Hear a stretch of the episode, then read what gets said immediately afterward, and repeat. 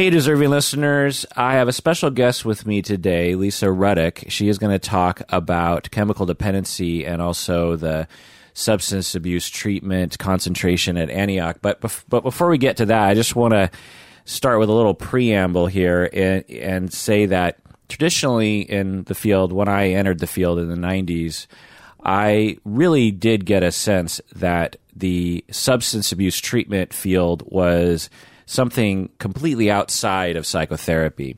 There were psychotherapists, marriage and family therapists, counselors, psychologists in, in that were sort of loosely uh, together. Uh, a lot of infighting with within those groups anyway, and then chemical dependency people were just like this whole other thing, and almost they were looked down on as like, well, they're not real counselors. They don't know what they're doing. They're they're you know, this isn't me, of course, but um, things I would hear is like, oh, chemical dependency people, they're just they're just former addicts, you know, leading the blind leading the blind or whatever it was that people would say. At the very least, it's just like a, a very big divide. And as I entered the field and started working with actual clients, I realized that a lot of people have addiction issues, substance substance use issues in addition to the presenting problems they bring into therapy and or they have family members who have issues with substances. And just by osmosis or experiencing it through that i became over years and years sort of an expert in in helping people from my uh, vector of helping people as a marriage and family therapist to help people with substance use issues and I took some continuing ed. And then when I was getting my doctorate, my main internship was actually at a chemical dependency treatment center. And I was one of the psychologists that was there. It was mainly chemical dependency people. And so I really got to know the business at, during that time. And I think we still need to really work on collaboration and whatnot. But part of the solution, I think, is to have more integration, right? And so Antioch is actually trying trying to do that. And so uh, I wanted to have Lisa on the show today to talk about that because she's really been spearheading that effort for the past number of years. Welcome to the show, Lisa. Thanks, Kirk. Thanks for having me. So, just at the top of the show, uh, do you want to plug like where people can find you just right away, just to get that out of the way, and we can do it at the end? Like, where where, where can people go on the internet to find you? Um, actually, right now I'm kind of in transition. Interestingly enough, for a really long time, I had a private practice in Kirkland. Washington. Uh, about nine years I was in private practice, and then my husband and I moved to Austin, Texas for a year. We came back last fall, so.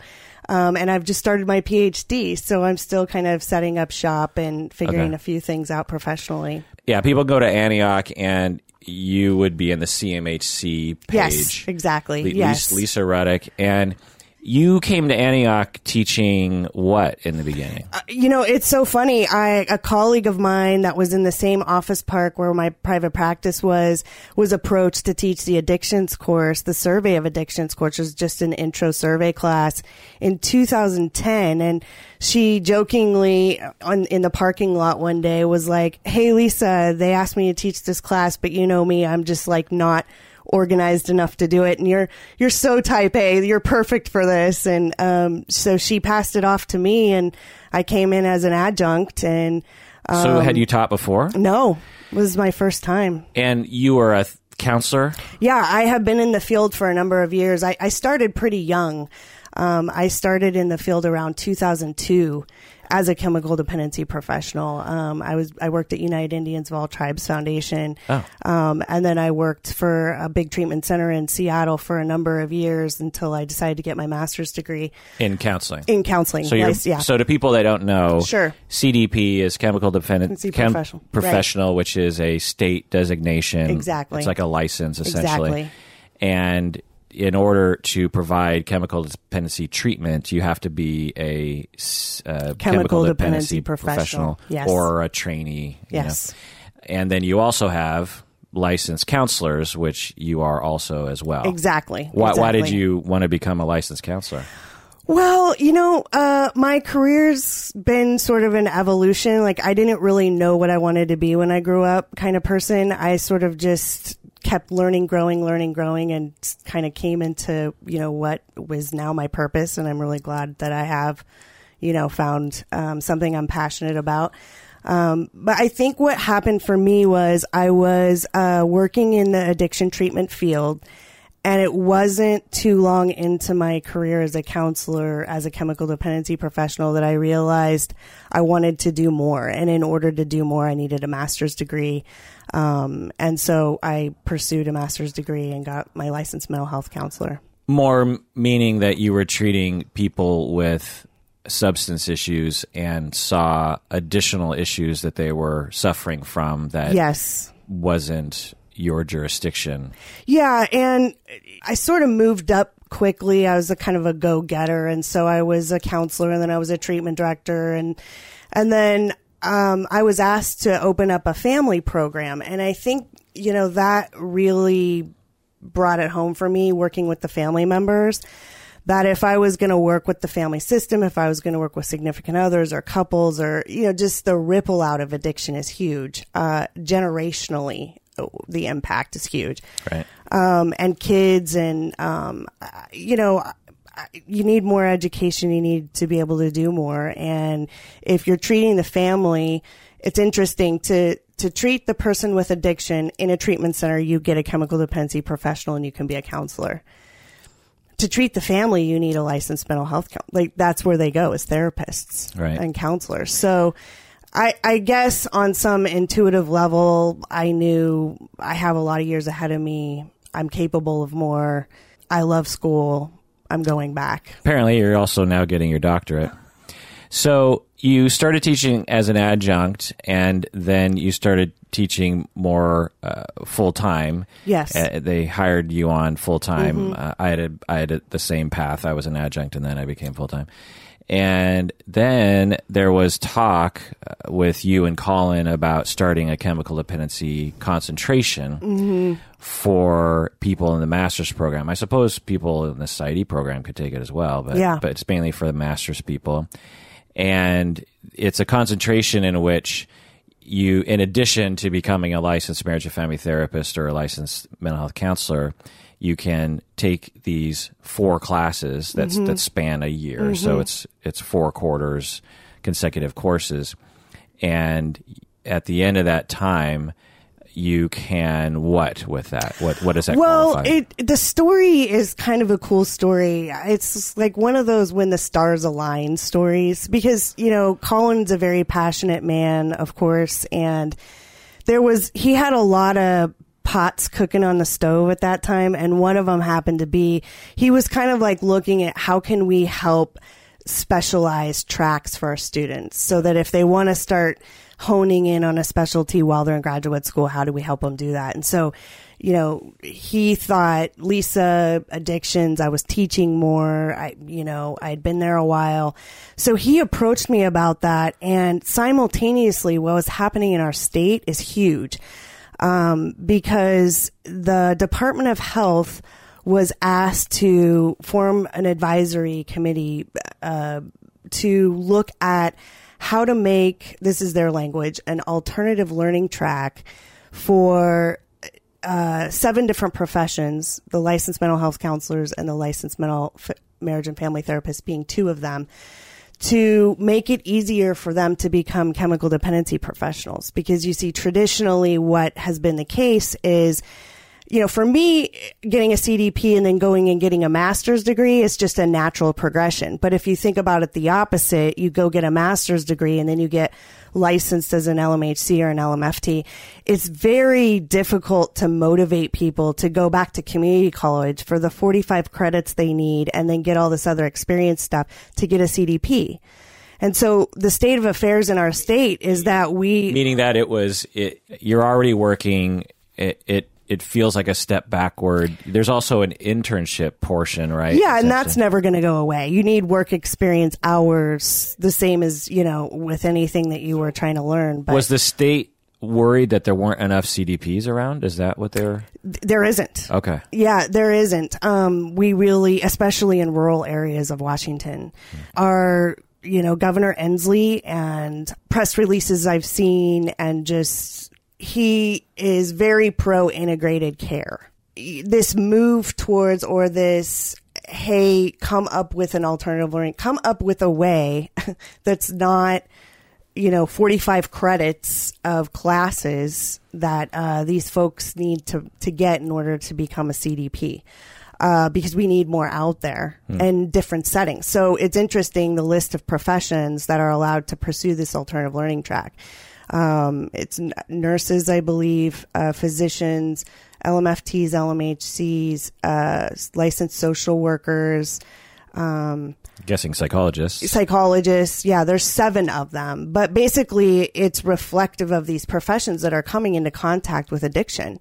And, you know, in our state, in order to work in a facility and administer anything that would be deemed a treatment and addiction treatment service, you need to be a CDP. Right. So traditionally, and it's it, there's more of a gray area, but to speak in a black and white term, the if if a person came in with uh, what we call dual diagnosis, and, and they were they had an, they had anxiety or relationship problems, and they had substance abuse problems, that patient would have to go to two different professionals. They would have to go to someone to treat the psychotherapy side, and then they'd have to sometimes go to a completely other building or facility. Yeah. completely Exactly. separate organization for their substance uh, uh, use issues, which is fine on some level, but on another level, it's like, why not have either people integrated in the same office? Yes. CDPs alongside counselors and therapists, and or have one person that's capable of doing both. Exactly. And and it's interesting because it's also just reflective of I think the evolution of the of the field. I mean, I'm huge history buff. I love thinking about history, learning about history. It provides so much more understanding for the way things are and that's, you know, uh, history of families, history of our country. So and the history of treatment, you know, I, I teach quite a bit about in, in the survey course because it, it helps students understand why we are where we're at. Well, what is the history? Well, so, you know, once upon a time, and I mean, not unlike mental health issues, addicts and alcoholics were misdiagnosed. They didn't know what to do with it. I mean, they were thrown into sanitariums. They were, I mean, all kinds of strange things, you know, in order to quote unquote treat, you know, people with addiction. And, you know, I think what's, what over the course of the evolution of addiction treatment, what, what sort of my sense of it is, is that there's like this underlying mistrust in some ways with mental health because they don't always get it. They mm. don't always ask the right questions. They don't always, I mean, you know, many of the people that I've had as clients that are in recovery will tell me they went to therapy for years and the counselor never asked them about their using. Mm-hmm. And that's kind of primarily what's causing, you know, a lot of the unmanageability in their life, a lot of the relationship breakdown, you know, a lot of their inability to go for their dreams or, you know, why they're depressed, you know, if somebody's drinking every single day. So mm-hmm. I, I think that there's been this, you know, it's also influenced by, um, you know, the evolution of abstinence based treatment, AA, Alcoholics Anonymous, um, and there sort of being this way to deal with addiction that came into being. And so with that went this sort of, I think there's this protective energy. Like we, we know how to do this. We know how to, um, help each other into recovery. Uh, you, you go to treatment, you know, where you get stabilized. There's a saying that treatment's discovery, not recovery. It's a place to get stable. And then, you know, the abstinence based model is 12 step recovery world will take it from there. And, you know, by and large, it is pretty effective. I mean, there, there, eh, millions and millions of people, you know, go on to become, you know, very sort of fulfilled in their life. I have seen it work that model uh, many times, and I totally understand, and because I've worked really closely with people with substance issues, I totally understand that it's a journey. It takes Mm-hmm. a long time. It, it, it's you know there's gonna be uh, falling off the wagon occasionally, and maybe even for a couple years. You Yeah. know, but you get back Yeah. on, and and it's it's um and but people who go to meetings they just keep going like they say just keep coming and eventually you uh, improve your life you know and how whatever that looks like i find that when i hear um, on podcasts or in the news on the internet Yeah. and i'm sure i'm guessing you have too when people talk about AA and 12 step programs, they, they talk a lot of crap about it. You know, it's like it, it only has like a 2% success rate or whatever the Mm-hmm. Sure. stat is. Yeah. And they're like, it's never worked. And, uh, if, if that's all we got, then the field of chemical dependency has completely failed. And, you know, I've heard a lot of different things uh, about that. And, and I, I'm curious what you think, but just a little snippet of what I think is that people outside of substance use treatment and maybe even just substance addiction themselves they just they've never been through an addic- a massive addiction for themselves cl- you know them or someone close to them. And they, they just don't understand they they think of it as a medical treatment. Like like okay i have a broken arm and you put it in a cast and the treatment has now worked. Yeah.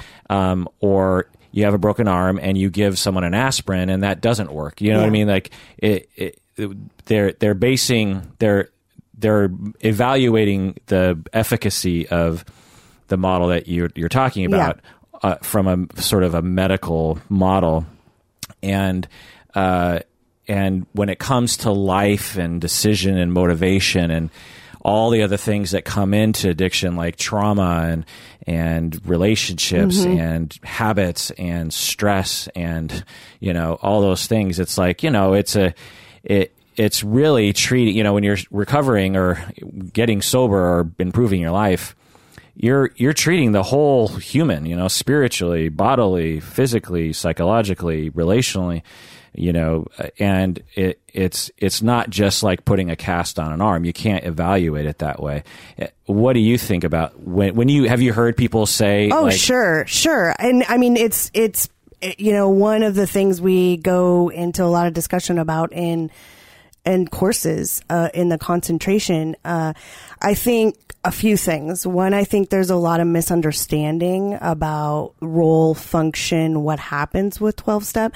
You know, the founders of Alcoholics Anon- Anonymous, um, Bob Smith and Bill Wilson, they weren't making a scientific treatment. You know, they were two alcoholics who experientially discovered that when they were talking with each other about alcoholism, they weren't drinking. Like that's as basic as it is. And then they decided they needed some sort of bridge, some sort of process to help newcomers understand how to kind of change into or some path for transformation into how do I how do I go from the darkness of addiction into the land of the living again? And so their experience was they took these steps and that helped them clean up the wreckage from being, you know, all unmanageable and crazy in addiction, especially in their relationships. So I think it's unfair to compare it or to talk about it in the context of like, you know scientific treatments and or medical treatments and But that's the world we live in, right? that is the world we live in um Especially now. yeah but the f- i you know the function of it's like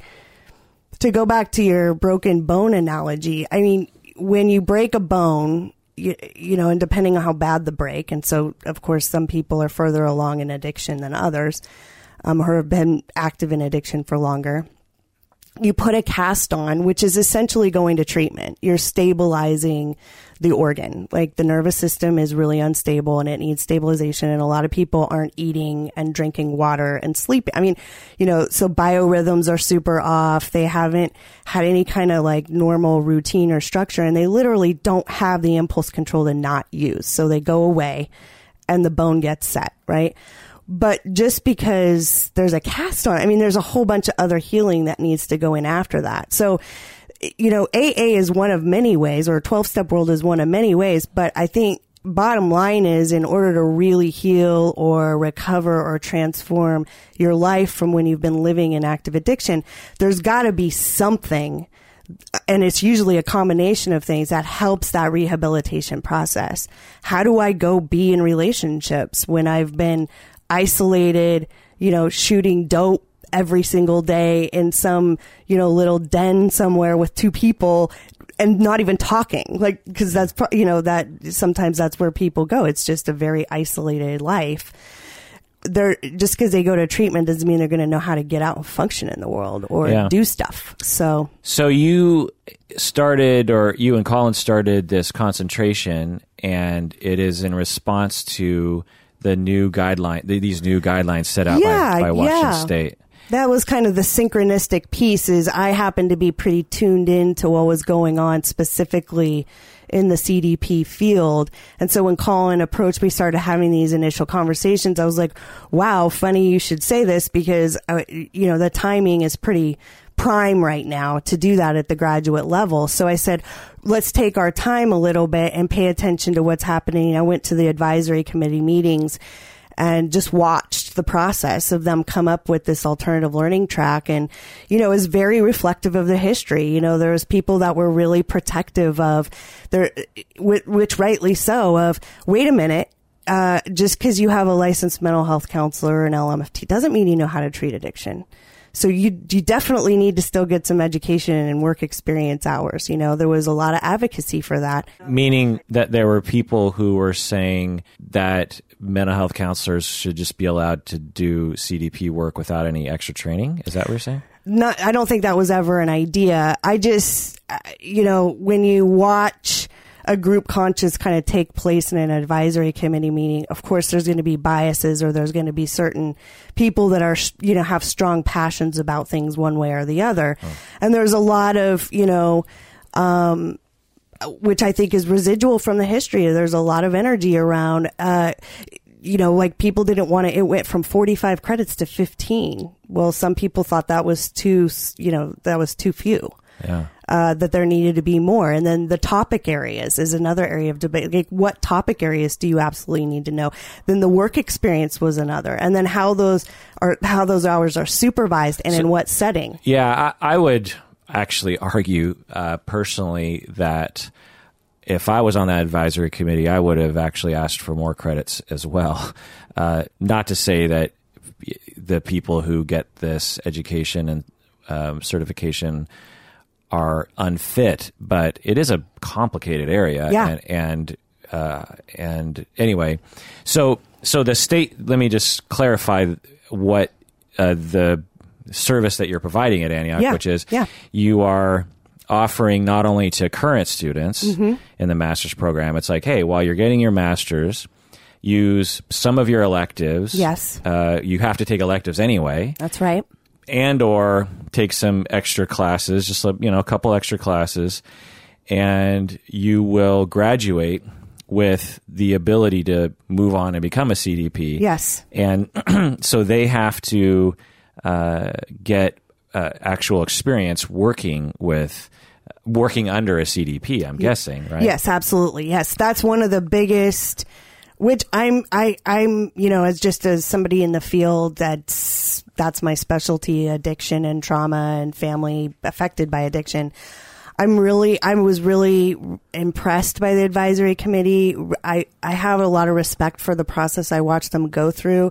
I think it was very fair. Um, I think that a lot of the, it's hard to let go a little bit and change and kind of open up to something new. And I, I just, I was really, I was really glad I got to watch that process happen. And, um, Yeah, given the history. uh, yeah, it's a it's move towards great. integrated care and it's a move towards respecting each other and trying to work with one another. Yeah. And and I could see how CDPs would be pretty threatened by this because Yeah. it's, it's like, wait a second, all the the people who have been stomping on us since Mm-hmm. since the beginning yes, with this, you know, kind this is a little bit extra education. Suddenly now they can do all of, they can start bossing us around even more. You know what I mean? Mm-hmm. I, I can imagine that being upsetting to a lot of Yeah, and I think again it goes back to there's that underlying, you know, there are a lot of people in recovery who are CDPs or working in treatment fields. So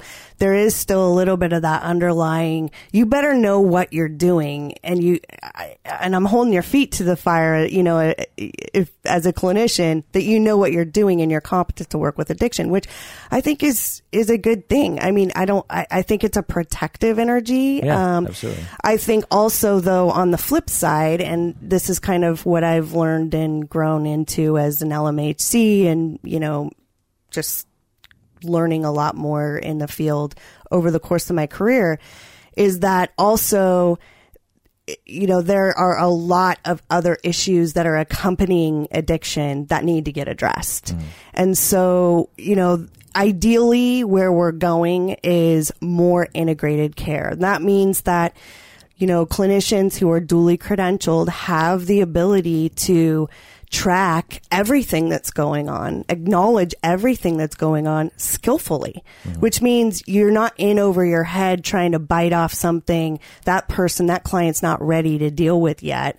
And that you also have the ability to help keep, you know, help with the process of stabilization and keeping it simple early on, which is a lot of times what needs to happen. And in our concentration, we, we study a lot about the 12 step world because you know, and, and alternatives to that because I want our counselors that, you know, are, are finishing up in our program, I want them to be able to go out and speak all of those languages so that they can tune into whatever their client is working on and whatever is making sense to their client. And if it's 12 step world, they know what's the benefits of the 12 step world and how their client's jiving with that. Right. And they don't do anything to get them off track. Right. Cause what's different, uh, uh, I'm guessing about CDPs as opposed to counselors and therapists who also have a, a CDP add on to mm-hmm. their degree is that the vast majority of CDPs went through 12 step programs themselves. I would say, uh, you know, it's hard to say the vast majority because I don't really know. There's certainly, uh, I'm I've sure. I've never met a CDP who hadn't gone through yeah, 12 step. Well, I'm sure there's a fair amount that did go through a harm reduction, pro- could have gone or through whatever. a harm reduction. They, have been through treatment. But they you know. know. it because yeah. a lot of treatment is abstinence based and includes 12 steps. So, right. So it's, so that's the best education, right? You go through it yourself. Whereas, Pretty much, yeah. Uh, I mean, there, I would imagine there's a fair amount of counselors and therapists who have no, in my experience as I'm teaching mm-hmm. students, have no clue yes. what 12 step world is yeah. or even harm reduction world. Yeah. And and so uh, I imagine that that's a difference too. So so just to really get specific, I'm mostly just curious for myself. Yeah, sure. As students ask me these questions, is so some of some of the interns mm-hmm. will be able to get your CDPT hours at your internship before graduation. Yeah, right? yeah, it's funny. If you yeah. if you find the right location, absolutely, absolutely, and then yeah. right after graduation, you can qualify as a CDP, correct? Well, it, it, doesn't quite work like that. It's a little bit. I actually just recently made a flow chart because it gets a little bit confusing, but it's an important question to ask and one that I think might get hammered out a little bit more as time goes on. It's funny, there was a public hearing during the advisory committee meetings and I, it was the only thing, because I'm kind of a, a, stickler for details. It was the only thing I commented on as a public, uh, just a public observer which was that I think that the associate status, the LMHC A's and the LMFT A's are going to get really confused about how to accrue hours towards both credentials. Okay. And I think that's something the Department of Health will probably be working with people to figure out. So it's very ha- clear if you're already licensed. Oh, okay. So it's unclear if recent graduates, we, we in Washington State, they're called associate licensed people it's unclear how they can get CDP. It's not unclear how. It's just confusing. Oh. So, so if you think about it like this, um, and, and some listeners, we're just going to be kind of talking shop for a minute, but but our students they get done with their master's degree and once they're done with their master's degree is the point at which they open a uh, application with the state to start accruing their hours towards license yeah post with a cdp you don't have to complete a degree So you just have to have started your education credit. So technically speaking, our students in the concentration right now, for instance, are at internship sites, most of them, where they're starting to accrue their CDP hours because oh. they've started their coursework at Antioch. They're going through the concentration. Right. Now, once they complete their degree, it's almost like they're going to put a pause button on that and start pursuing their license hours. Oh, because they want to get their license first, and then they finish up their CDP hours once they're licensed. So uh, that's typically. And the question will be, and will kind of remain: Can you you if you're doing some chemical dependency type services while you're getting your hours towards licensure, could you also count those? Right. And that's the thing I think we're going to be working with the Department of Health to just sort of figure out along the way. Okay. What if the, the you're say you're you know you get the and, and I just want to say before I forget that you also offer to alums or any anyone who's licensed post grad people to come back. Absolutely, to, yeah. Mm-hmm. come back to Antioch, take those uh, yes. four classes or however many they didn't get when they were in their master's program. Yeah, and and become a CDP as well. That's right, because I mean, basically, as it stands, right, those seven professions that are listed in the alternative learning track, those are already licensed professions. Right. So all of those professions are going to be looking for 15 credits of coursework if they want to get a CDP. So ideally we would want to be opening it up to all those professions as well eventually we're working on a certificate program right now um, doing all the steps to make a sort of quote unquote certificate program, which makes it easier for alumni to access financial aid if they want to come back and do it. Right, right, because um, they're not matriculated exactly fully. They're, they're just for those courses. That's right. So I want to take a break. When we get back, okay. let's continue talking. okay. It. Okay, we're back from the break. If you haven't become a patron of the podcast, do so now. Go to patreon.com, become a patron of the podcast. Um, okay, so when people j- just to drill down this a little bit further sure. again because i'm just curious is that uh, people who are already licensed like myself let's just take me yeah. if i uh, somehow uh, got into this program and took these classes and then during those classes or after taking those classes i would also have to get official cdp training hours that's correct of experience but yes. while being supervised by a, that is correct a CDP.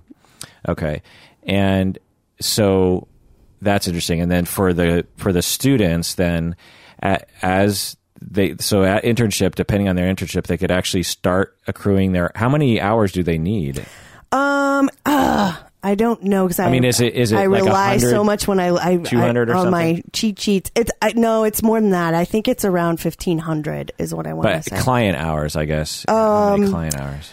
Ooh, good question. That's the main one. Anyway. Yeah, it's it it's a fair a amount of that. Okay. Yeah, it'll take a while. Yeah, okay. the, they'll need to be in a site, and you know, there's approved just like LMHC and LMFT. There's approved supervisor criteria, right. that, and they need to sign off on that. And so CDPs with experience, essentially, right? Exactly. Yeah, and th- so the only way they could get their CDP right after graduation is if they had a job under a CDP? Would that work? Um, well, the reality is is very similar to the LMHC A status. When they start doing even internship at while they're in grad school, if they're at a site, for instance, that's a treatment center, I have a, a few students at treatment centers right now that are in the concentration what you do is you open up a CDPT, a trainee application. And as soon as you've opened up that application, you're saying to the state, just like you are when you go get your LMFTA or your LMHCA, right? You're, you're opening saying, I'm in the process of accruing all of these requirements to get this. Right. So they can do, they, they have to do that in, in fact, if they go internship at a treatment site. Right. Whether they're going to do it or not, they it's a requirement to, to be a CDPT trainee. Yeah. yeah. And once they're the trainee status, again, they can if you know they're you know all of their hours are being supervised by an approved supervisor at internship and it's they're delivering and administering chemical dependency services then they can start accruing those hours towards CDP. And then once they've graduated, this is where I think we'll be working with students and they'll be working with the Department of Health to figure out and, and the, you know, basically the information I've gotten from the Department of Health is it's going to come down to the supervisor that is supervising the hours, right, will need to be in place in order for, and then also what the agency is billing the hour for. So if the agency was billing the hour for a chemical dependency service, that could count as an hour towards the CDP. Hmm. If they're billing it for mental health, that will count as an hour. So students will have to sort of keep track of, you know, if I'm working 40 hours a week and 10 of them are committed to doing CD groups at my site and the other 30 are being billed out as mental health, then I'm going to be putting 10 hours down slowly getting my CDP hours Yeah. and 30 slowly getting my Seems logical to me. that's kind of the what's going to be happening for the duly credentialed folks. And I imagine there's going to be some hiccups. I mean, keep in mind these rules just came into effect 2016. right. So I I don't even know. I mean, they're probably just getting their first batch of applicants, and institutions just like ours right now are still in the process of making these 15 credit concentrations or programs so folks can pursue, you know, the alternative learning tracks. Very new. What other universities in the area are offering this? I believe Seattle University has a program. I don't hundred percent know the one. I I don't know um, with hundred percent certainty ones that are actually up and running. Okay. Um, again, but it's you know, it's but Antioch really got on the cutting edge. we did. You know, I mean, it, again, like the stars were aligned kind of thing, and it was really synchronistic. The timing of Colin and I starting to talk about that, and then. You know, me attending those meetings, the rules going into effect, and Yeah. it just all kind of fell into place really well. So, What's the feedback from the students? Uh, so far, my first group is really liking it. I, I, um, you know, it's interesting because obviously I've never created a program for an institution before. So, um, it, it's been a real process, a, a real growth and learning process for me to create courses. Yeah. And there's this, I have such a deep sense of responsibility to the program and to the students to do such a quality program. And so Well, you're kind of like put a- a, lot into it. You're kind of like a little chair in, in a certain way. In a way, yeah. I mean, it's you kind of. I mean, I'm I created the thing, and I'm you know when any new program is new, it's small, so yeah. it doesn't. There's it's not you can't justify having more than one person on it. Um, but I mean, so far so good. You know, we've there's the survey class is the first class that you take, and that's actually a required class for CM, CMHC students. And then there's four other classes, and um, you know, so far when I've looked at evaluations and feedback, the students are really liking it and getting a lot out of it. I think the ones that are pursuing the concentration as interesting are the ones that really get lit up in the survey class. Like, and it's funny because I watch students sometimes come in and they're like, I don't want to touch addiction with a 10 foot pole. I don't, this is like so, and then, you know, they start learning about it and realizing, oh, actually, you know, I'm not going to be able to avoid it. A, Right. uh, and and B, when you start to understand it and start to explore it more, and even you know, one of the assignments in the survey class is to go to a 12 step meeting. I mean, that's probably one of the most awakening, transforming learning experiences for students. They have so many misconceptions and assumptions and biases, and they go and they come back and they're like. I wish I had a place like that to go. I mean, so it's just funny to watch, but I watch, or I watch some of them, the passion light comes on with working with family because we, we do spend a lot of time in the survey class looking at the family system as well. And towards the latter part of it, trauma, because these two things go hand in hand. And so I think that, you know, the people I watch students wake up to, this could be who I want to work with. Wow. Yeah, it is weird how students will have this weird bias. Mm-hmm. Uh, it, society must be giving the general public a lot of messages that make it feel distasteful or un, not preferred Mm-hmm. or something. Because I hear that a lot too. Uh, and, and whenever I advise, and I I've always advised students from the beginning because in the in the MFT program they can it, it, we call it the abuse elective series where they can take uh, domestic. Oh, yes. they can- Okay. Yeah. They can take the uh, they choose between the domestic violence course or the addictions course, And I'm always telling people, look, they're both important, and if you have time, really take both of them. But if you really have to choose one, choose the addiction one, because it, the percentage of your clients who will be suffering or someone close to them suffering from a substance issue what in my anecdotal experience is much higher than those who are suffering from a domestic violence issue. Domestic violence and you know uh, intimate partner violence is really quite common, uh, and abuse is common. But I, I the other thing is is I I think that without a class in addictions, you will be completely ignorant of what is happening. Yeah. Whereas with intimate partner violence, it's not. It, you'll, it'll get talked about in other Yeah. courses. You know Yeah. what I mean? And and so I'm always saying, hey, you know, if you if if you if you're on the fence, I recommend you take the addictions course. I took the addictions course back in the day, back when Lisa Erickson was teaching. Oh, it. sure, yeah. you must have been replacing Elisa. When, I think so. and because she taught it for 20 some years or something and and uh, she's been on this podcast actually talking about gifted children but uh, yeah i took it back in 96 with uh, with her and had a very similar experience you know just just like whoa this is interesting. Every week it was light bulbs going off, you know, I just- and I, and they had us go to 12 step meetings. I went to an Al-Anon meeting, if I remember right and you know that experiential time in those groups i'll never i mean this was 22 years ago and i remember Yeah. like events that happened in that Yeah. al-anon meeting Yeah. you know and it's, it's so it's yeah it is very eye-opening and uh, that's interesting to hear you say that because i think i was one of those people Yeah. um, yeah, it's interesting. So that so in that class, people are like, "Huh, I think I want more education in this." And then- yeah, yeah, and especially with trauma, I think that um, you know I've been really, really fortunate to have a lot of really great teachers. Um, I'm a level two sensorimotor psychotherapy um, graduate, and then level one internal family systems, and it's a very compassionate. Um, they're both very compassionate loving approaches to treating trauma and also very scientific. So I think the combination of, I mean, for me, which I've then sort of been able to, I think, impart to students is that you, you know, to be able to expand your capacity for compassion around these conditions and also simultaneously understand the science behind it.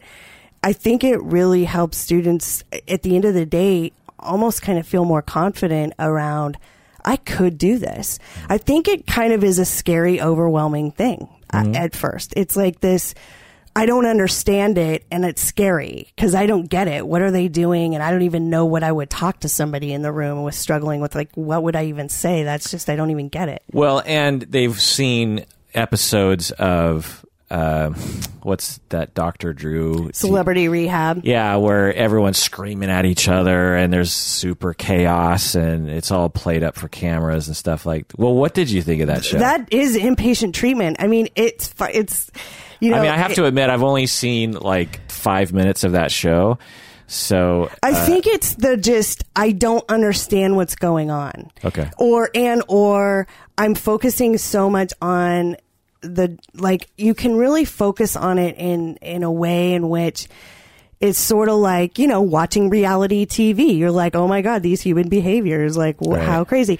But I think again, if you watch that, and and we do watch quite a few things together as a class, um, and I actually have used some celebrity rehab clips eh, because if you can watch it through a different lens, and you can watch it through a look at this nervous system attempting to regulate itself and desperately trying to grab onto something and look at the relationship dynamics and how this person this is the only way they know how to relate.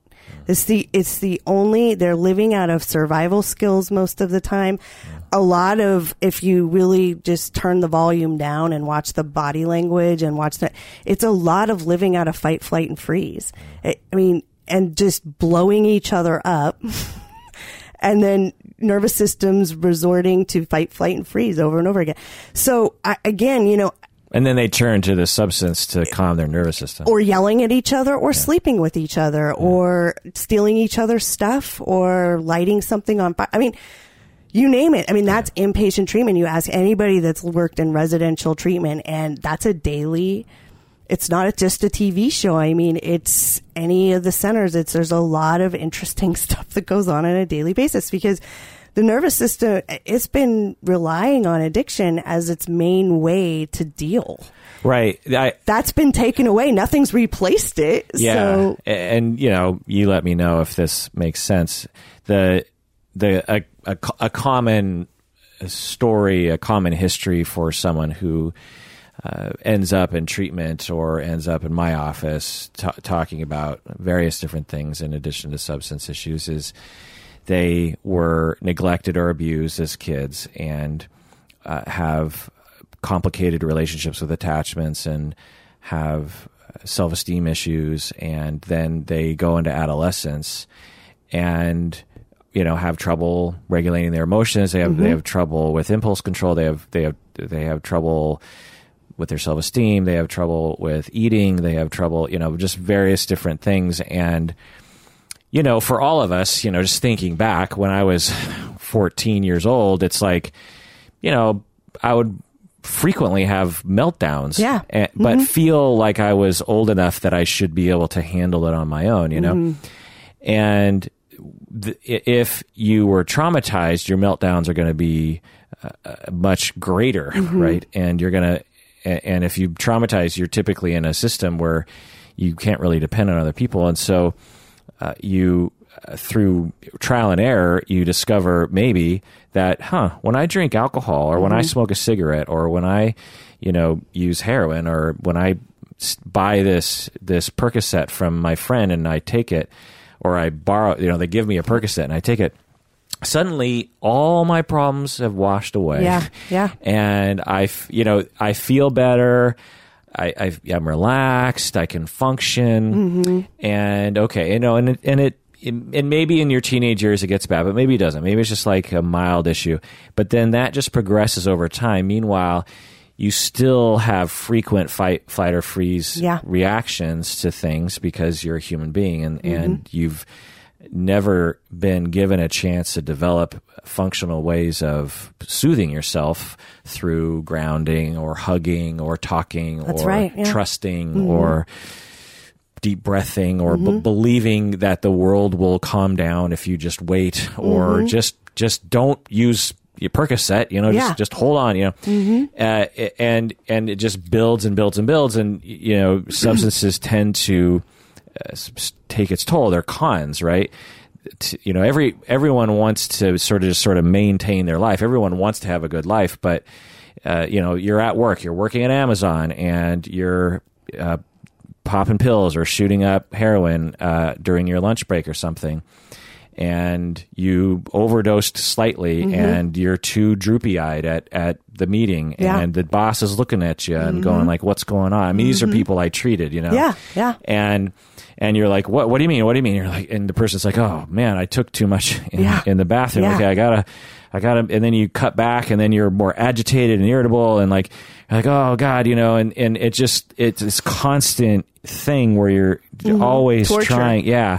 And then you think, well, maybe I should cut back and maybe I should just go cold turkey and like really, and then not only are you dealing with withdrawal symptoms and just all the horrificness of that, but also you know, and habit withdrawal also, but also again all that trauma and emotional regulation issue comes back because uh, you haven't been given a chance to develop other coping skills and uh, and then you start pushing people away because yeah. people are looking mm-hmm. at you like yeah. you're a flake and mm-hmm. how come you didn't come to the birthday party and you didn't because you were worried that mm-hmm. you wouldn't be able to shoot up or you're too ashamed of your shooting up and so you slowly isolated yourself and now everyone's just like well screw that guy mm-hmm. and like now you're truly alone and uh, you're truly ashamed and it's like what's the point of even moving on I might as well just use heroin like what's mm-hmm. the that's the only thing I have left and and and it just spins out of control. Absolutely, and that you know that's the thing about you know there's it's kind of a both and with other issues and addiction. Now you know you, you could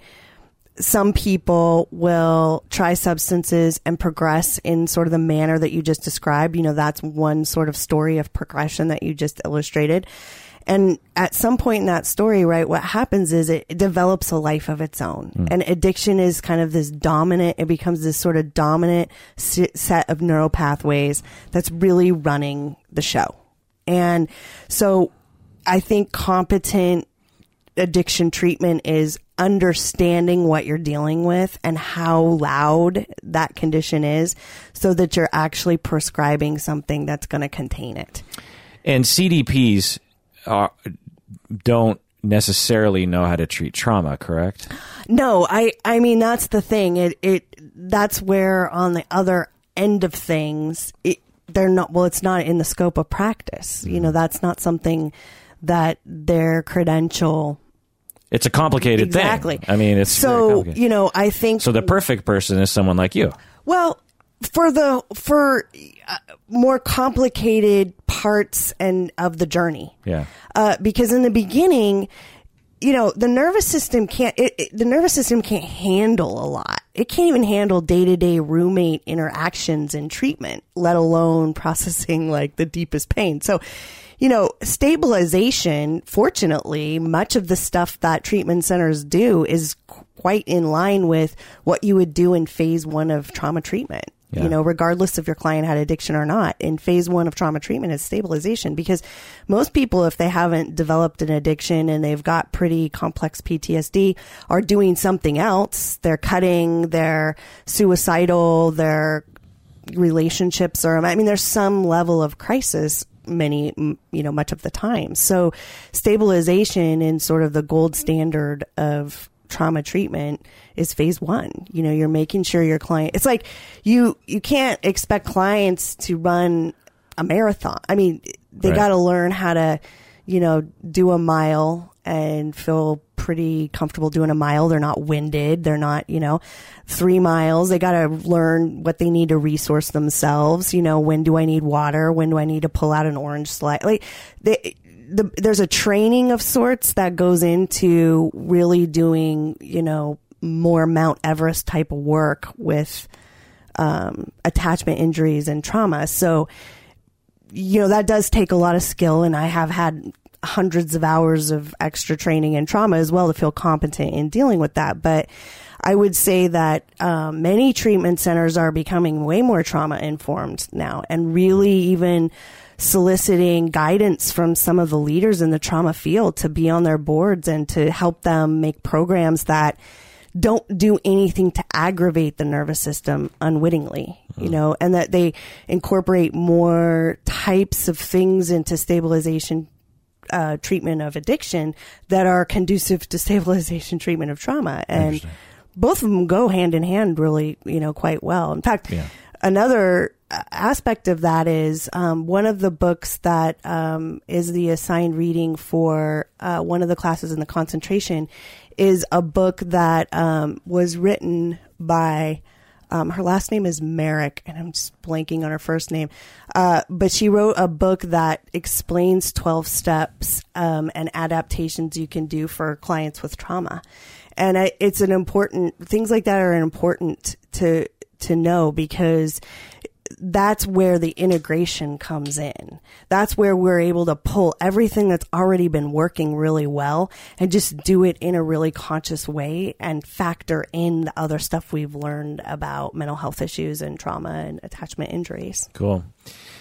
So, a lot of uh, novice therapists will have I would say universally, this somehow this thought gets into their head, and I was curious what you thought of it is they will say, well, my client who came to me at, at first, they wanted to talk about their relationships or um, they were struggling with depression or something. Mm-hmm. But I just realized that, that they're drinking every day mm-hmm. at night. Mm-hmm. And, and so I can't treat them. I have to refer them out. You know, I mm-hmm. have to, I have to, ethically speaking, I have to cut off treatment from them. Uh, it, and they'll say, "Isn't that true, Kirk?" What What mm-hmm. would you say to that? Well, it's one of the goals of the survey class. Um, so the class, the intro class that our LMHC students and many of the CFT students take is not that they're going to be competent in treating addiction, but I want them to know what to do if it comes into their office and to feel confident in the way that they handle it. Now, I'll tell you, as somebody who was in private practice, m- most of the clients that I would have where I would stumble upon, oh, wow, you. You're using a lot. Like, let's explore this. And we spend some time exploring it. How's it impacting? Come to find out it's impacting life quite a bit my work usually transitions into getting them into treatment. Mm-hmm. I don't really treat addiction individually. Mm-hmm. You know, I, there's so much that has to go into, I know that life transforming that it really becomes more about what's stopping you from doing what you really need to do here. Mm-hmm. Um, but would you like say, uh, you got to get out of my office? No. Like I can't, I can't talk no, to you anymore. No, of course not. I, no, I would, I would do a lot of psychoeducation, and I have. I mean, many of the clients I've seen that I've stumbled upon, and I think they're stumbling upon as well. Wow, you're looking at, you have active addiction. You're in active addiction it'll just transition into me helping them come to terms with that mm-hmm. and then being in reality of what they actually need to do if they want to make a change. Mm-hmm. And and so a lot of times, you know, I sort of partner coordinate with treatment centers where they'll go to treatment for a while and then they'll come back. Mm-hmm. And I'll be very sort of aware of what they're doing while they're in different phases of their treatment and but no, I'm just very candid with them about what I feel competently I can like what I can help them with and what I can't. Um, we study um, the uh, Gabor Mate a lot. We we look at a lot of his talks and.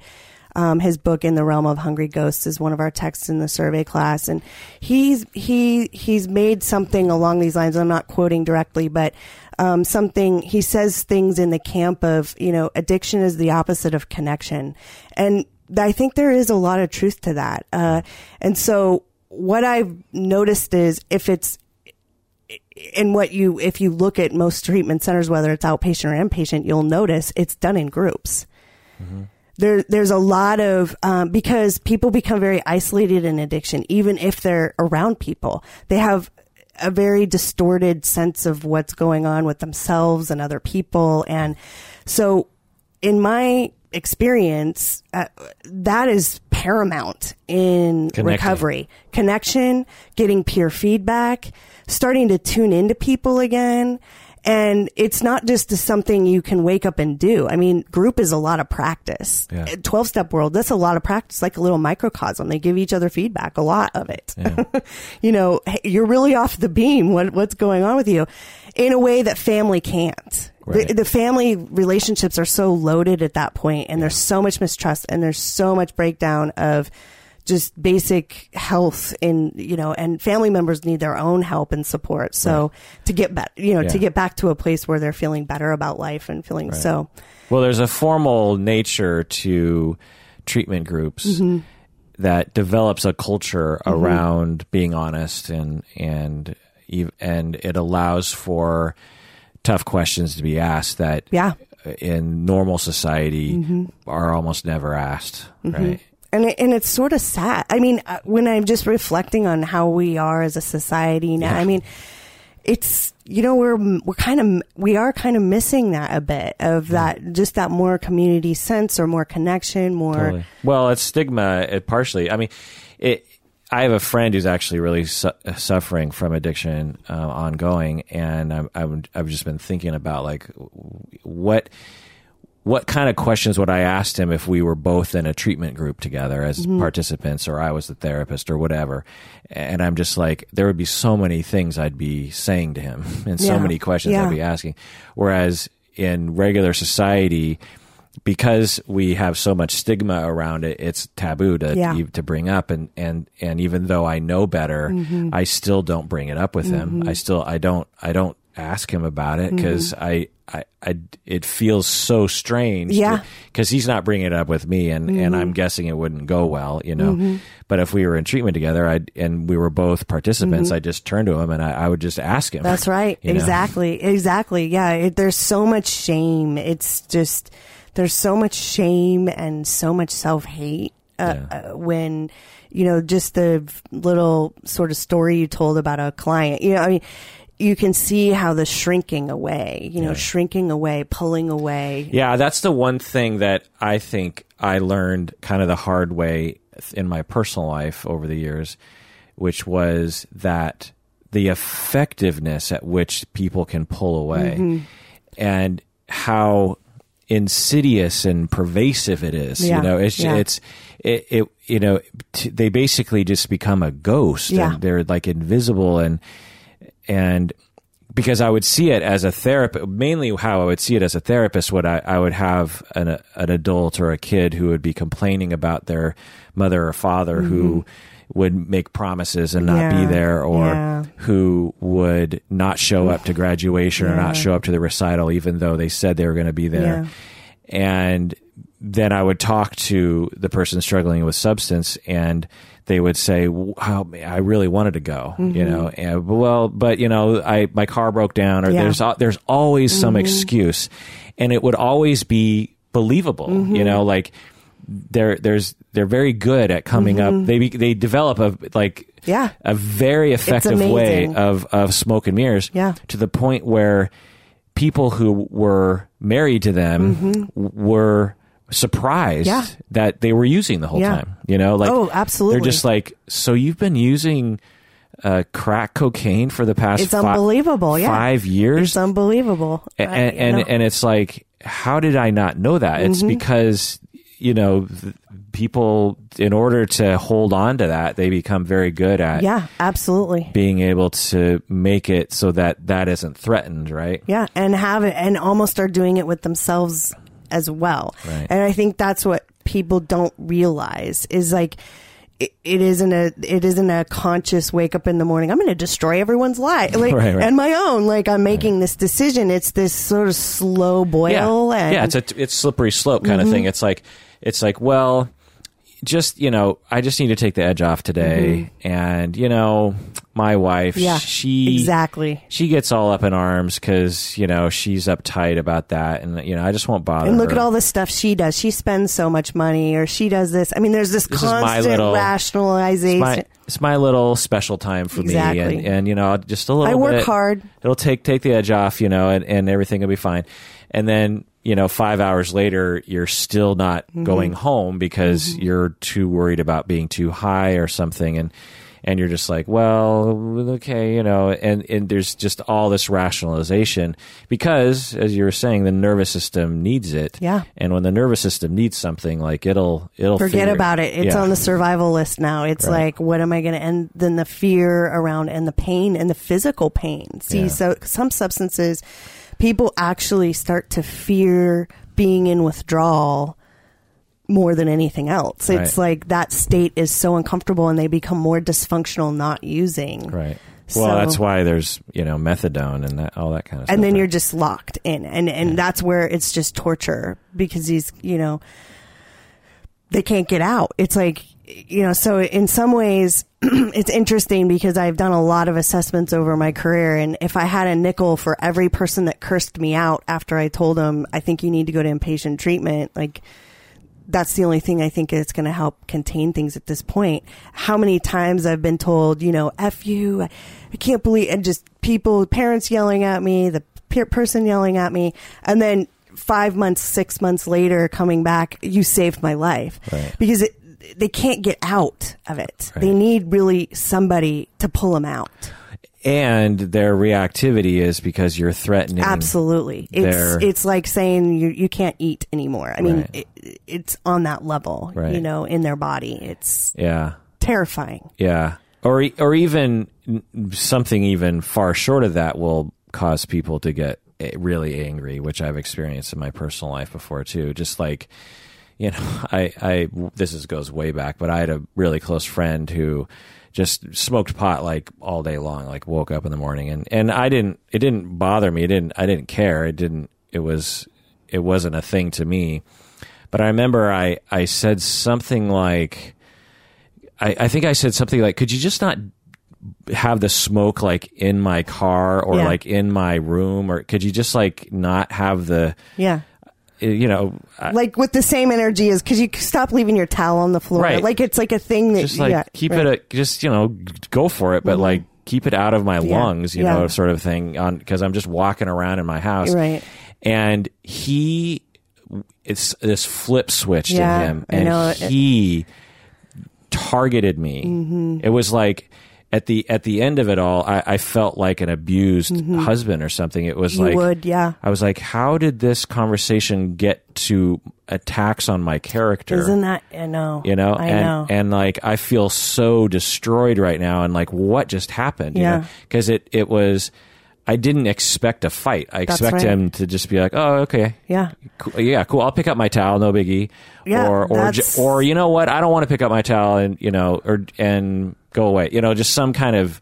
But it, it was such a threat to him that he decided he was gonna he was gonna make sure that this never came up again. Yeah, you know what I mean. And he- absolutely. he just went for it. Yeah. And like- you're describing, you know, the day to day life of a family member and they their nervous systems get completely out of whack as well and their sense of a relationship and what's trust and what's safe and what's and then, you know, if you're growing up around addiction, can you imagine developmentally as a child, you know, as you're sort of forming your self narrative and you're getting these like hostility about like really arbitrary sort of strange things and really dysregulated volatile emotional states. And you know why is dad hugging me so much? And then he's yelling at me the next minute. And it's just it's very difficult to form any kind of like solid internal what's what. Yeah.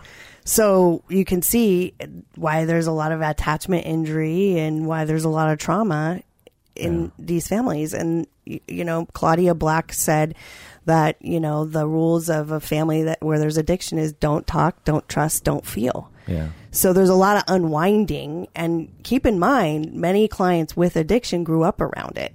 Yeah. So there's the compound fracture there Right. which again is why you know I sought more education and continued to do it because eventually when people are stable you know the lion's share of clients I had in my private practice were people that had been in recovery for several years.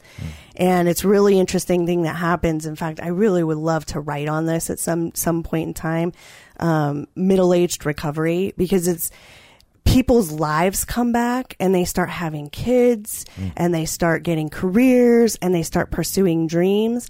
And what I think happens is it taxes their nervous system in a way that sort of is beyond the coping they've learned in AA or 12 step or anything from treatment. It's like it will start to kick hornet's nest of unresolved stuff. Mm. So I would have lots of people come into my practice and go, Lisa, I don't get it. Like, I'm doing what I'm supposed to be doing in my program. I'm working with other people, going to meetings. Like all these good things are happening. Why do I start? Why am I feeling like I want to use or why am I thinking about it again? Or I'm having all kinds of weird stuff happen in my relationships. And I said, I think your unresolved stuff's coming and knocking. Like mm. it's sensing your nervous system stable enough to kind of take it on now. And I think, you know, for people who grew up around addiction and then they become a parent, it starts to trigger them in a way that it's kind of a, oh my gosh, I don't know if I have the capacity to do, they don't have anything to pull from. Hmm. It, it, there's nothing there as a frame of reference, you hmm. know? So it starts to really kind of max them out emotionally and psychologically. And so, you know, I would walk a lot of people through kind of building those capacities out and kind of simultaneously having to really face, you know, the stuff that's been haunting them probably all their life.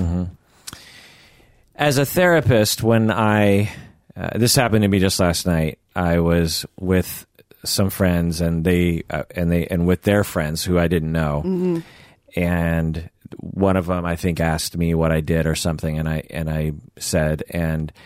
Then I, you know, there were some jokes like, "Oh, are you analyzing me?" and you know Yeah. that kind of stuff. Yeah. and, and so therapists, you know, it's a common reaction to us.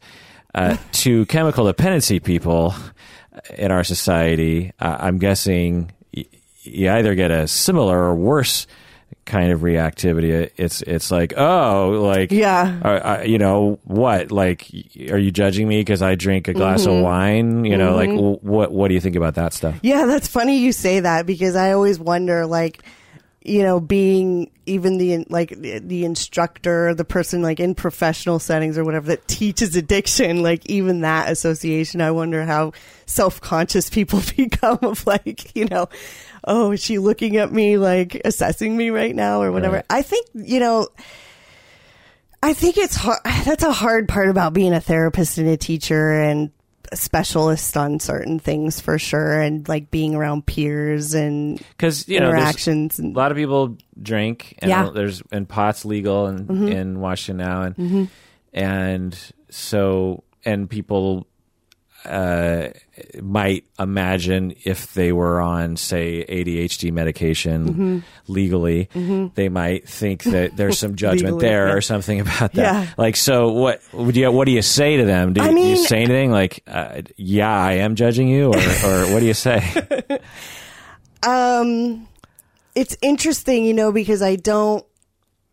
There's, I mean, the reality is, it's really only like one in ten people that has addiction. Like, and there's even a fair amount of the population that would really not meet criteria for addiction. Um, that could have some problematic use at some point in their life. I mean, it's another thing we look at again in the survey class. It's like being able to discern or even have some sense of how to organize your thinking around what's addiction and what's problematic use and what's just normal recreational use. Cause there is a fair amount of that. I mean, there's, you know, and many nervous systems have na- absolutely no abnormal reaction to it. It doesn't impact people's lives. It's fun. You know, it's mm-hmm. just something they do at a party or, you know, on vacation or, you know, even to un- unwind at the end of the night, you know, mm-hmm. but it's really not impacting their life. Mm. There's not psychological stress over it. There's not, it's enhancing life. It's giving something. It's not taking something away.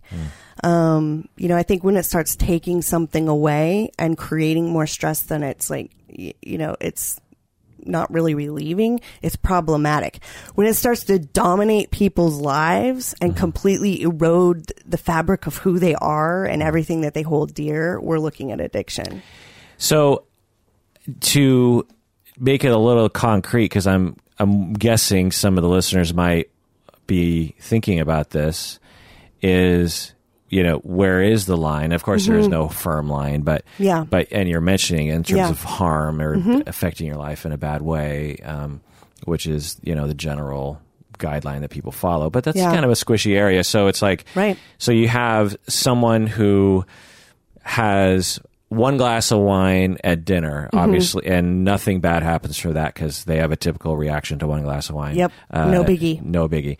Uh, someone who uh, drinks uh, enough once a month and has a mild hangover the next day Mm-hmm. is is are we heading into problem use at this point? I mean, not even necessarily. It's not necessarily, and it's interesting because there really isn't unanimity in the field around this. Like, I mean, in the DSM four, we had two different categories. We had chemical dependency and we had chemical um, abuse. So we actually had an abuse category, which I sort of liked because it, it, it was it was different criteria and it sort of gave some description to what was going on, but it was also a way to describe it in a way that it, w- w- it wasn't saying you're addicted. Right. You know, but it was like, this is a problem. You're having conflict about it.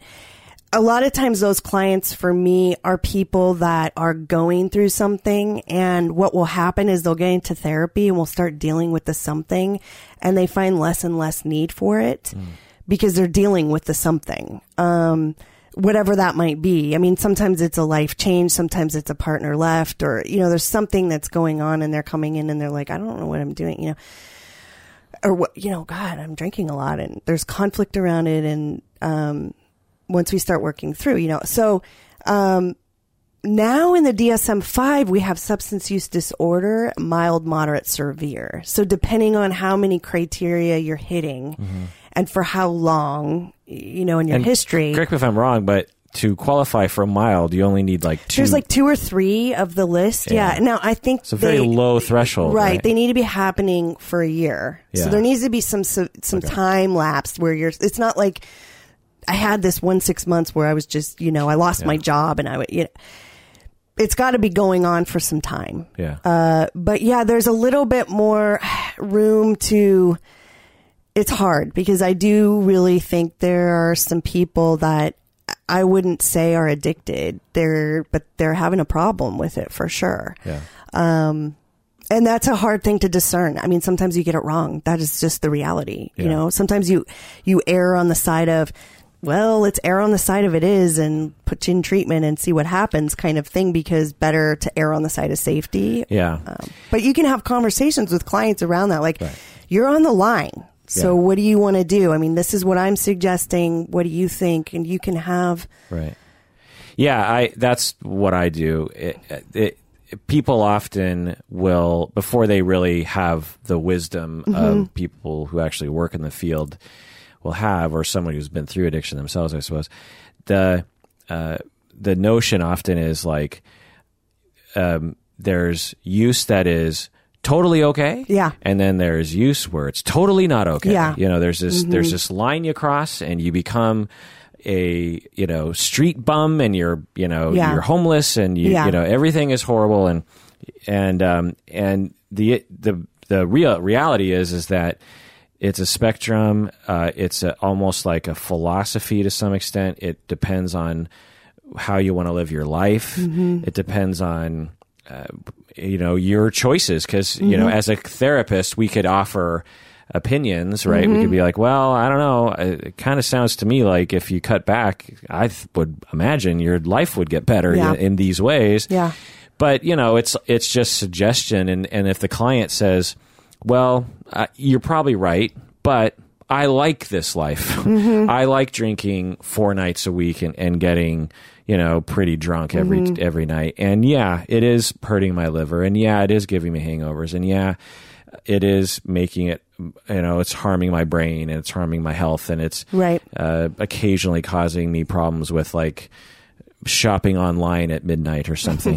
Which many people do. I mean, I don't know a ton of people that go to treatment. I mean, they, they exist, but more often than not, there's some external pressure. The manageability gets to the point where they are being intervened on by work, or their spouse is ready to leave, Yeah. or they do have the third DUI. I mean, addiction is a really powerful condition, Right. and and people that is one of the hallmarks of addiction is use despite negative consequences and it just gets worse over yeah, time. it's just like that's not impacting them. Yeah. I mean, the the what they're getting out of it, or or how it's dominating their life and their nervous system, far outweighs. That's far more powerful than any of the pain associated with right, consequences. right. Uh, it- my point is that it's up to the individual to decide, and as as helpers, we're on the outside providing opinion and, and trying to help and tr- you know trying to off, offering our own viewpoint and perhaps paving a or or laying out a path that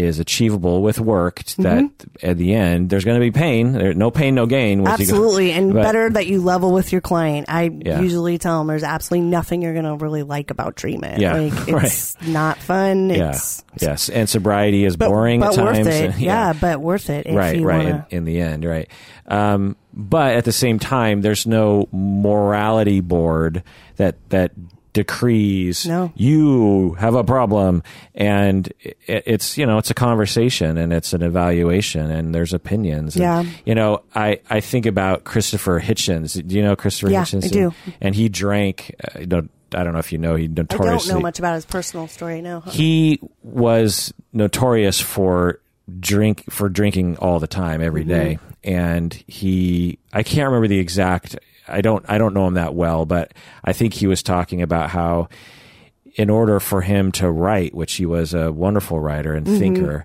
he had to be drinking mm-hmm. and his and then he ended up dying kind of mm-hmm. young like Yeah, that's right. 55 or Okay, yes, know. this is actually coming back to me. Yeah, Yeah, think- and I think it was Mm-hmm. related complications related to his alcohol use. And again, I could be getting this wrong, but from my memory, I think he was saying he was cool with that. He's Mm-hmm. like, I'd rather die young and be an interesting and have an interesting life, Mm-hmm. you know, buzzed, a- and and that's my choice than try to not do, Yeah. Mm-hmm. try to not drink and add on another 20 years to my life. I'd rather I'd rather go this way Yeah. than you know and you know I just remember thinking, huh, okay, well, he's a smart guy and he he's probably thought about it and there's probably some denial in there on some level and and some lack of hope for anything better, but he made a choice and that's Yeah. that's his choice Yeah. to make. If Yeah. he's willing to live with the consequences and he's seeing it with open eyes, Mm-hmm. then, you know, I can respect that. Yeah, it is. It's. uh, It, I think it's just in general an interesting like thing to talk about in our field or just as clinicians. Like, yeah, there is this element of philosophy like What is my quality of life is Right. not your quality of life. And you know even I, I think that even happens with clients. I mean i've had to struggle with that and grow with that and get a lot of feedback on that and think about it a lot with clients of like because I work uh, with a lot of traumatized um, people with traumatized nervous systems, and sometimes they get to the point where it's like, this is good enough. Like, I never thought I would get to a place where I could go to sleep at night without the TV or the radio. Like, mm-hmm. thank you for all the work we've done. Mm-hmm. I'm good. You know, and I'm thinking in my mind, like, There's so much more. there's so much more like you know but that's what that's where they're i mean that is like good enough and you know the rest of the monsters in the closet i can just leave there and i want to move on i have other clients that are super passionate about I'm going to seek the truth about myself until the day I die. I mean, you know, and they will be probably in some form of either therapy or self discovery or learning or, you know, journey for the so yeah it's an interesting thing and same yeah and same with a you know with with people that have addiction that might be it's it's one of the reasons I really like Gabor Mate is he kind of says sometimes the unpopular thing, you know, and um like what? well there's some things that he brings up that, you know, are, are um he has I think a very compassionate uh view of humanity in general. And I think when there's a lot of compassion just coming from, you know, an elder, um, there's a lot of acceptance for and nonviolence. You know, it's just like th- this is the human race, and some of us are really struggling, you know, Yeah. and in a lot of pain. And Rather than having a a standard Yeah, or wh- some sort of hard like you need to stop Exactly. using you piece of shit. Yeah. Mm-hmm. You know what I mean? like that there's enough of that going on exactly internally and in society that as clinicians we don't need to add to right. that. And it doesn't necessarily mean also like for me, I'm always asking myself as a clinician, like, you know, I also want to watch that I'm not colluding with a part of my client that's just dominant, Yeah. and then no other part of them is getting any air airtime because Right. I think that happens in people as well, where it's like, uh, I am going to go toe to toe with this part of you today because Yeah. I think it's just dominating the system, and the the there is other parts that are like kind of trying to get a voice. Like I don't know if I like this life, you know, and I kind of do want more, and I don't know if I kind of do want to try to be closer to people or. And, I- and for me, especially clients with addiction, I feel like part of my role or responsibility is to listen deeply enough to make sure that that entire person is getting heard um, and acknowledged. And it's certainly easier not to go toe to toe with the part that's really sort of full front hostile, uh, guarding the addiction because it's hard work. It's Yeah. it's taxing. Yeah. Uh, but I think if you have good teachers and you watch people that are good at group process with people that are struggling with addiction too, because I had a lot of good teachers and a lot of good supervisors, um, you start to see that in some ways that system's begging for you to do that mm. is they can't do it for themselves Right. in that moment, you know, in time in their life. They need somebody to go toe to toe and say, you know, challenge, you know, and and I think it's an interesting thing because you know the field, the addiction treatment field sometimes gets characterized and and there, this is definitely the style of some people as this like hard confrontational, like you need to get sober or else. I think that's a style of some counselors, but there is such a thing as therapeutic confrontation, you know, where, um, you know, counselors can skillfully, lovingly, compassionately challenge Yeah. those addiction neural pathways Yeah. because, you know, they aren't, I don't know be I guess be careful. Don't assume that's the entire person speaking. Well, and as you're saying, lovingly, it's uh, and I feel like. Uh, throughout my life, I've basically been mostly conflict avoidant, which is why I'm not a C- CDP, I suppose. Yeah. I mean, it, it- look, that's a good point. Seriously, because you, you, you, especially to do group. Yeah, and and so uh, it's been a long journey for me as a therapist to learn how to confront and and when and how, and in uh, what way and what's the vibe that I have as I as I do it. And I feel like just recently, I feel like I, I m- had another step forward because I've started to directly confront um, students. Actually, Oh, yeah, um, this doesn't have anything to do with addiction, but but kind of though. I, I Uh, yeah, mean, can in I a mean, sense, yeah. But the um, and I think I pulled it off Mm-hmm. um, from evidence that I thought, oh, you just really confronted that student. I wonder if she's going to hate me now. Right. and uh, and from the looks of it, uh, Mm-hmm. you know, she doesn't hate me, and so uh, and I did it, um, and and I in the middle of class, Yeah. in, a, in a way that in the past I never would have done it. Right. I, I would have been, I would have just been like, eh, that's a little too Mm-hmm. much right now, and or I don't know how to pull it off. But I think the key is is what you're saying is uh, in a loving manner. You Yeah. know, there's a way that you can quote unquote confront someone or, Yeah. or just be honest in a loving way It- it's it's a vibe that you give across and it's the intent that you're Ab- that absolutely. you have you're not trying to humiliate someone or No, and you're or- not protecting yourself because Yeah. I think that's when it can get like when you get in a power struggle or you're like you do have an agenda or an idea and they're not just doing it, and so then you get into an argument and then it's like this confrontation that's like Yeah. kind of an argument. I think it's more of uh you know, I he- like I hear what you're bringing to the table right now, and I, but I'm not buying it, and Yeah. I'm not buying it in a way because, or with with sort of what's in my heart because I want to, you know, make sure that the whole of you right is getting listened to right now. Right. And, you know, that's why I really liked learning, learning about internal family systems, Dick Schwartz's work, because it's parts and mm-hmm. it's so much more. It's, it's such great, compassionate language and it's so much easier to get clients to start to look in at themselves mm-hmm. and makes therapeutic confrontation so much easier. Mm-hmm. By just saying, you know, there's a part of you really coming at me right now and I just want to like t- take a minute, check in with yourself. Is there any other part of you that has like a different view of what's going on right now, mm-hmm. or is there any anything else inside that needs some you know some airtime right now, or any other part?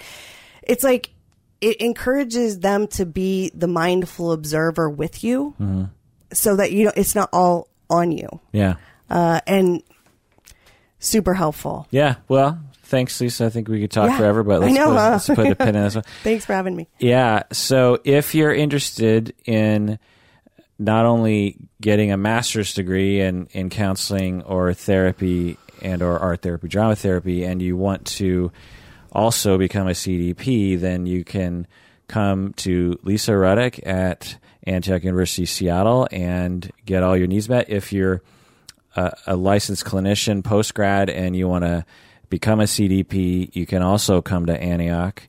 Uh, and they're working that. Have you had any post grad? We've had some requests, yeah, and so I've kind of just started a little bit of a list. I mean, we're really hoping to have the certificate program, which is a way for Would it be separate from the concentration? it won't it would it'll be like a blended thing, and once the I think that's details we're still kind of having to fine tune based on kind of numbers and logistics, but. Um, I think what's happening now is the people that have come forward and are interested. I'm just sort of putting on a list and keeping informed. We're hoping to have the certificate program by the summer or the fall. Okay. So that's a little bit of a process, but certainly reach out. Cool. And you can become uh, eventually through supervised experience able and competent and qualified to treat people with their substance use issues in addition to all the other competencies and uh, capabilities that you have a, as a therapist or counselor which is you know really something that society needs apparently Um, and I guess bottom line, you could also make a fair amount of money because you, you know more more clients can come to you and you have more uh, employment opportunities. Absolutely. y- You, know, and there's a, Absolutely more marketable. right.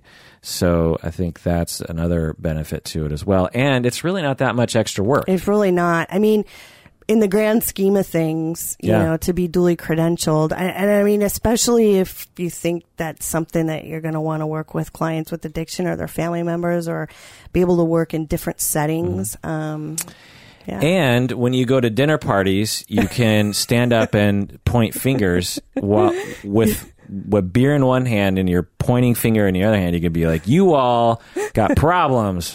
I'm I don't have a problem." All right. Well, that does it for that episode of Psychology in Seattle. Thanks for joining me, Lisa. Thank you, Kirk. Thanks Thank- for having me. Thanks everyone out there for joining us, and please take care of yourself because you deserve it. You really, really do.